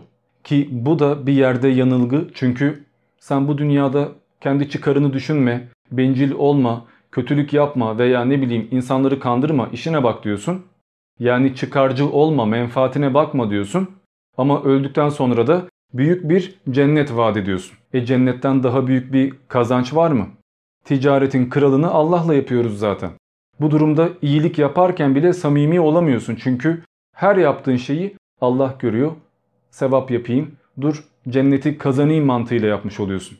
Neyse toparlayalım zaten az kaldı. Şimdi bir ihtimalin varlığı vardır bir de gerçekliği vardır. Mesela ben yarın öleceğimi iddia ediyorum diyelim. Yarın ya ölürüm ya da ölmem. Öleceğim kesin değil ama ölmeyeceğim de kesin değil. Kesin olan şey bu ihtimallerin varlığı. Çünkü bunlardan birisi doğru çıkacak. Bir bakıma Schrödinger denklemi gibi. Ama birisi doğru. Tanrı'nın var olması veya olmaması ihtimaldir. Bu ihtimaller vardır fakat biri doğrudur ve kaderin olması ya da olmaması yine bir ihtimaldir ama bunların biri doğrudur. Ve kader varsa özgür irade diye bir şey yoktur. Öyle külli irade, cüz'i irade bunlar göz boyamaktan ibaret. İşte millet bu hataları gördükten sonra mecburen alternatif bir olgu yaratmak zorunda kaldı. Çünkü kader pek de bir şeyi çözmüyor. Ne söylediler? Ya zaman düz bir çemberdir ya da bengi dönüş kavramı vardır. Her şey sürekli tekerrür etmektedir. Yani seçim, özgür irade veya kader diye bir şey yok. Esasında bu evren bir kere kuruldu ve dağıldı ve sürekli Big Bang, Big Crunch. Büyük çöküş, büyük patlama sürekli tekerrür ediyor ve biz aynı şeyleri tekrar tekrar baştan yaşıyoruz. Esasında bütün evren ve kader çoktan çekilmiş bir filmin sürekli yeniden oynatılmasından ibaret. Senaryo belli, sahne belli, ne olacağı belli fakat her karakter bu gerçekliği tekrardan yaşıyor. Biz öleceğiz ve sonra tekrardan doğup yeniden bu hayatı yaşayacağız ve yine öleceğiz ve yine aynı hayatı yaşayacağız. Yani ben bu konuşmayı 1 milyon kere yapacağım. Siz de 1 milyon kere dinleyeceksiniz. Bana ne kardeşim ben dinlemiyorum diyenler de 1 milyon kere bana ne kardeşim diyecek, dinlemeyecek. Çünkü daha önce de 1 milyon kere bunu yaptılar. Bundan sonra da 1 milyon kere bunu yapacaklar. İşte böyle düşündüğünüz zaman yine yeni bir şey getirmiş olmuyorsunuz aslında ama en azından bir şeyleri değiştirmeye çalışmıyorsunuz ya da değiştirmeye çalışıyorsanız da zaten öyle yapacağınız içindir diye düşünüyorsunuz ve hayattan keyif almaya bakıyorsunuz. Bir bakıma olacakla öleceğe çare yok. Şimdi tembellik argümanına tekrardan geri döneceğim ve kısa bir hikayeden bahsedeceğim. Galiba Agustinus'ta okumuştum ama yanlış da olabilir bakmadım. Zaten internete yazdığınızda illaki çıkacaktır. Hikaye tekneye binmeyen adam ya da öyle bir şey. Bir gün rivayet odur ki büyük bir tufan, bir sel, bir felaket yaşanmış ve insanlar boğulmuş. Kimileri de tekneye binmiş, kaçmış, hayatta kalmayı başarmış. Yani çakma bir Nuh tufanı efsanesi gibi. Ve adamın birisi bir dal parçasına, bir tahtaya tutunmuş orada öyle bekliyor. Yanına tekne geliyor, gel kardeş bin kurtaralım diyorlar. Yok yapmam diyor. Yüzmüyor da bir şey de yapmıyor. Niye gelmiyorsun diyorlar. Ya daha önce de bu sahne yaşandı. Eğer ölmüşsem ölürüm. Kaçmışsam kaçarım. Burada mücadele etmeye, kendimi yormaya gerek yok. Daha önce ne yaşandıysa bir daha o yaşanacak zaten. Ben Tanrı'ya güveniyorum. Bakalım kaderde ne varsa o olacak diyor. Ve bilmiyor. En sonunda da bu olarak ölüyor. Sonra öteki dünyaya gidiyor ve Tanrı'yı görüyor. Ya ben sana güvendim beni niye kurtarmadın diyor. Tanrı şu cevabı veriyor. Ve sana o kadar tekne gönderdik binseydin ya. Bakın burada adamın özgür iradesi varmış gibi görünüyor değil mi? Adamın binmek veya binmemek gibi bir tercih yapma şansı varmış gibi bir hikaye var. Fakat iyi de onu almaya gelen tekneci onu Allah göndermiş. O tekneci onu çağırmamaya da karar verebilirdi. Çağırmasaydı Allah göndermemiş olacaktı. Allah'ın planı gerçekleşmeyecekti. Yani tekneci onu çağırmak durumundaydı. E bu durumda tekneci özgür bir iradeye sahip mi? Hadi diyelim öyle bir tercih yapıldı ve benim tercihim başka birinin tercihiyle birleşti. Kaderler bağlandı ve bir sonuç ortaya çıktı iyi veya kötü. Ama bazen bu kaderin bağlanması kötü yönde de olabilir. Yani hiç tercih hakkı sunulmayabilir. Mesela Hızır Aleyhisselam'ın bir hikayesi vardır. Hızır bir gün yolda yürürken bir çocuğu görür ve çocuğu oracıkta öldürür. Niye öldürdün çocuğu diye sorduğunuzda da şu cevabı verir. Bu çocuk büyüyünce ateist olacaktı veya ne bileyim kötü birisi olacaktı ve ailesini de saptıracaktı. Ben bu çocuğu erkenden öldürerek hem onun ahiretini hem de yakınlarının ahiretini kurtarmış oldum. Yani iyilik yapmış oldum. Fakat bu gözden kaçıyor. Çocuğun yaşama hakkını da elinden almış oldun. Kaderine müdahale etmiş oldun. Bakın çocuğun kaderi eğer büyüyüp de kötülük yapmaksa bu durumda Hızır Aleyhisselam'ın yaptığı şey yanlış ve ahlak dışı. Ben bugün çocuğun birini yolda görsem ve desem ki ya bu ileride büyüyünce kötü biri olur. Veya kesin olarak bilsem ki bu çocuk büyüyünce Hitler olacak. Ve onu öldürsem çocuğu öldürmeme izin verir miydiniz? Ya da yaptığım şey birçok kişiyi kurtarmak babında bir girişim olsa bile ahlaklı ve doğru olur muydu? Ha, buna şöyle bir eleştiri getirilebilir. Şimdi sen o çocuğun kesinlikle kötü olup olmayacağını bilmiyorsun. Neticede bir sürü ihtimal var. Allah değilsin. Diyelim ki geçmişe gittin ve Hitler'i gördün. Hitler çocukken onunla karşılaştın. Yine de öldürmemen lazım. Çünkü o çocuğun belki de hayatında bir şey değişecek ve kurtulacak. Mesela Hitler sanat okuluna başvuruda bulunmuştur fakat kabul edilmemiştir. Dolayısıyla politikaya atılmıştır, askerlik yapmıştır. Hayatı farklı yönde ilerlemiştir. Eğer adam ressam olabilseydi belki de 2. Dünya Savaşı hiç yaşanmayacaktı. Böyle bir ihtimal de var. Dolayısıyla sen hiçbir şekilde Allah olmadığın için, can vermediğin için can alamazsın. Buna karışmıyor olman lazım. Allah her şeyi biliyor. O yanılmayacağı, hata yapmayacağı, %100 emin olacağı için emir verip Hızır'a veya başka birine çocuğu öldürttürebilir. Burada ahlak dışı bir şey yoktur. İyi de burada şunu kaçırıyorsunuz. Tamam Allah %100 bir şekilde çocuğun iman edip etmeyeceğini biliyor. Ama madem bunu biliyor ne diye doğurtup da sonradan öldürtüyor? Hiç doğmasaydı, hiç var olmasaydı ve bunu yaşamaya gerek kalmasaydı. Nitekim zaten büyüyüp de kötü bir şeyler yapamadı. Yani kaderi zaten gerçekleşmedi. Boşu boşuna doğmuş ve ölmüş oldu.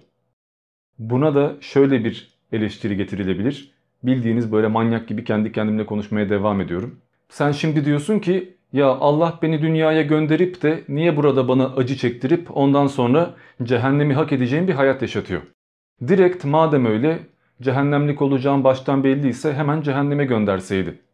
Ama o zaman da ben niçin buradayım diye sorardın değil mi? Yani Allah sen cehenneme niye gittiğini gör diye özellikle seni buraya gönderiyor. Burada yaptığın şeyleri görüyorsun ve ben şunu şunu yaptım bu yüzden de bunu hak ettim diyorsun. İyi de bunu söyleyince de yine bir şeyi kaçırıyorsunuz. Ben %100 bir şekilde cehenneme gideceksem, beni niçin cehenneme gittiğimi göstermek amacıyla buraya göndermek hiçbir şeyi çözmüyor ki. Ben zaten cehennemlik olmuşum. Buraya gelsem de, özgür iradem var zannetsem de, bir şeyler yapsam da hiçbir şey değişmeyecek. Sadece cehennemi niçin kazandığımı öğrenmiş olacağım. E bunu yapacağını, bak bana şunları yaşatacağını hiç yaratma daha iyi diyorum. Ama olur mu? Biz cehennemi cinlerden ve insanlardan bazılarıyla dolduracağız diye ayet var. Allah sözünden caymayacağı için yaratmak ve heba etmek zorunda. Burada gerçek suçlu Allah'tır ve Allah beni cehenneme göndermek için ve bu yarattığı hataya bir kılıf uydurmak için beni burada meşgul etmiştir. Özgür irade verdiği yalanıyla beni burada oyalamıştır ve Allah benim ahiretime yaptığı cinayeti bir bakıma örtbas etmiştir. Yani hiçbir şekilde özgür irademden veya nasıl bir şey yaparsam yapayım sorumluluktan bahsetme şansım yok. Çünkü benim tabiatım, ruhum, hayatım, doğduğum dönem, aile yapım, genlerim, her şeyim Allah tarafından belirlendi ve ben sadece bana verilen rolü gerçekleştiriyorum. Bu durumda zaten başka bir şey yapma şansım yok. Allah'ın bana çizdiği yola karşı gelme ve başka bir yola gitme şansım yok ki. Ben mecburen benden ne istenmişse onu yapmak zorundayım ve daha sonra Allah'ın tezini kanıtlamak adına cehennemde yanmak zorundayım. Bakın ben bugün birini öldürsem ve mahkemelik olsam bana sorulacak olan soru şudur. Niçin öldürdün? Bu. Kimse bana ne diye bazuka atmadın veya niçin roketle adamı vurmadın diye sormayacak. İlla ki bıçakla mı öldürdüm, sopayla mı öldürdüm, planladım mı yoksa bir anda mı gelişti? Bunlar cezayı etkiler ama sorulacak olan soru niçin yaptın sorusu olacaktır. Ama bizler kendi hayatımıza baktığımızda kaderimizi tartışmaya başladığımızda niçin diye sormuyoruz.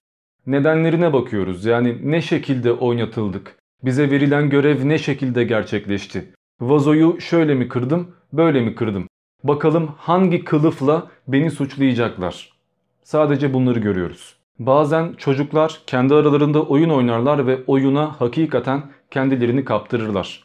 Bir süre sonra oyun olduğunu bile unutmaya başlarlar ve gerçek hayat oymuş gibi gelir. Tabi biz dışarıdan baktığımızda bize bunlar çocukça, aptalca görünür ve bu oyunları oynamaktan keyif almayız ama o çocuklar da illaki bir noktada oyun olduğunun farkına varırlar ve oyun olduğunu anladıkları anda oynamayı bırakırlar. Çünkü sahte gelmeye başlar. Baştaki keyif, baştaki oyun heyecanı biter. Çünkü artık baymıştır. Biz de bu dünyaya geldiğimizde bir oyun oynamaya başlıyoruz ve bize bu oyun kuralları tanıtılıyor. Şu dinle, şu ahlak yargılarıyla, şu devlet yönetimiyle, şu kurallarla fakat bir süre sonra bunun oyun olduğunu fark ettiğiniz zaman kader dediğimiz şeyin özgür irade diye bir şey bırakmadığını ve kaderin tamamen bizi kukla yapmaktan ibaret olduğunu dünyanın bir tiyatro sahnesi olduğunu ve herkesin ona verilen rol neyse onu oynadığını ama oynuyorken rolünü keşfettiğini anladığınız zaman bunları konuşmak bile saçma gelmeye başlayacak. Çünkü birisi kötü yoldaysa, cehennemlik olduysa, hidayete ermediyse bu o adamın o şekilde programlanması sebebiyle olmuştur. Adamın kaderi ve potansiyeli zaten budur. Ne yaparsa yapsın hidayete ermeyecektir. Bu o adamın elinde değildir. Dolayısıyla bir şeyi hak etmiyordur. Sadece başına ne gelecekse onlara katlanmak zorundadır. Neticede biz dilediğimizi saptırırız, dilediğimizi de doğru yola çekeriz, iletiriz diye ayet var yani. Bu yüzden Tanrı'ya inanmak veya bir ahirete güvenmek hiçbir şeyi çözmez ve adaleti de getirmez çünkü adalet bu değildir. Tam tersine siz her şeyi öteki dünyaya bırakınca neyse bu bugün beni essin ben yarın öbür gün ona göstereceğim. Ölünce görüşürüz dediğiniz zaman bu dünyayı cehenneme çevirmiş oluyorsunuz ve asıl o zaman adaletsizliği getirmiş oluyorsunuz. Gerçek adalet içinde bulunduğumuz koşulları, içinde bulunduğumuz dönemde ve buradayken gerçekleştirmekle ortaya çıkabilir. Öbür türlüsü bir bakıma saçmalamaktır. Yani ben ilkokulda diyelim ki kötü bir not aldım. O zamanlar psikolojim bozuktu. Annem babam ayrılıyordu ve derslerim kötüydü diyelim. Orada aldığım o kötü notları ben o okuldayken, o sınıftayken vermiyorsunuz ve ben üniversite sınavına girerken benim oradaki 10 tane doğrumu birinci sınıfta 15 yıl önce yaptığım 10 tane yanlışla değiştiriyorsunuz. Niye? Çünkü sen zamanında şurada yanlış yapmıştın. Şimdi onların acısını çıkarıyoruz. Bu bunun gibi bir şeydir. Ben burada yeterli idrake sahip değilken, yeterli bir zekada, yeterli bir bilgi birikimine sahip değilken ve yanlış karar veriyorken, böyle bir bedenle, genetikle, aileyle koşullandırılmışken, burada yaptığım şeyler sonsuz bir ortamda benden çıkarılacaksa, bu zaten en büyük adaletsizlik demektir. Plotinus'a göre hiçbir şey alın yazgısından kaçamaz. Kimsenin bir şeyi değiştirme veya engelleme ya da özgür olma şansı yoktur. Sebep sonuç bir yalandan ibarettir. Her şey olacağına varacaktır çünkü insan bir zincirdeki halka gibidir. Önündeki halka belli, sonundaki halka belli. Ne olduğu belli. Yine İmam Maturidi'ye göre insan bir tercih yapmaz ve özgür de değildir. İnsan belirli koşullarla karşı karşıya bırakılır ve harekete geçip geçmemeye karar verir. Tek yaptığı budur ve zaten harekete geçip geçmeyeceği de Allah tarafından belirlenmiştir. Yani yine insan pek de bir şey yapmış olmaz. Allah ne istiyorsa o olacaktır. İnsanın istediği şeyin pek de bir önemi yoktur. Yine Eş'ari'nin kesb nazariyesine göre kulun işlediği fiiller hiçbir şeyi değiştirmezler. Çünkü kul bir şey işlemeye çalıştığında, bir şey yapmaya, karar vermeye ve üretmeye çalıştığında bir bakıma yaratıcılık yapmaya çalışmış olur. Çünkü karar vermek, yaratmak, bir eyleme geçmek Tanrı'dan gelen bir özelliktir. Ve tek yaratıcı, tek başarılı Tanrı'dır. Dolayısıyla bir insanın başarılı olma veya bir eylemde bulunma ihtimali yoktur. Bütün eylemler, bütün fiiller, bütün yaratımlar Allah'a aittir ve Allah nasıl istiyorsa öyle yaratacaktır. İnsan sadece Allah'ın istediği veya istemediği şeyleri gerçekleştirme için kullanılan bir araçtır. Bu kadar basittir. Yani bu şunun gibi. Şu anda bu kol benim. Bana ait. İstersem yumruk atarım, istersem başka bir şey yaparım. Kolun burada bir iradesi yok. Bana karşı gelemez. Ben yönetiyorum. Fakat daha sonra yumruk attığı veya başka bir şey yaptığı için buna sebep olan şey bu kol olduğu için kolumu cezalandırıyorum. Niye? Çünkü kolum olmasaydı atamayacaktım. Kötü bir şey yapamayacaktım. Kolum olduğu için bunu yapmak durumunda kaldım. Yapabildim. Bu durumda sorumlu bunu yapan ben değil, yapmama olanak sağlayan koldur. Bir bakıma insanı sorumlu görmek ve yargılamak aynen bunun gibidir. Biz ister ızdırari, ister ihtiyari, ister cüz'i, ister külli ne diyorsanız deyin herhangi bir irade seviyesine sahip olduysak bunun sebebi Tanrı'dır ve Tanrı bize bu ihtimali, bu potansiyeli vermiş ve yapacağımız şeyleri de sınırlandırmıştır. Eğer bir tanrıyı ve kaderi kabul ettiyseniz özgür irade olmadığını da kabul etmiş oluyorsunuz. Öyle bak hayır özgür iradem var ben şu anda şunu yapmaya karar verdim gördün mü demek zaten sana çizilmiş olan kaderi yerine getirmektir. Çünkü senin şu gün şu saniye Şunu kanıtlamak adına şu hareketi yapman da çoktan yazılmıştır. Bakın bir saatten fazla oldu. Benzer örneklerle hani anlamayanlara iyice anlatabilmek adına konuşup durdum. Her yönüyle kendi kendime cevap vermeye başladım. Ama hala daha Tanrı'ya, kadere inanıp da bir de özgür irade vardır. Biz her şeyden sorumluyuz, biz son derece özgürüz demek ve olur mu şöyle bir şey var yanlış anlamışsın falan deyip de mantıklı bir cevap verdiğini zannetmek bunlar safsatadır ve hala daha gelip böyle yorum yapacaklar var. Onlara da adventabit asinus pulcheret fortissimus demekten başka bir şey yapamıyorum. Şimdilik bu kadar. Ben Diamond. Diğer videolarda görüşmek üzere.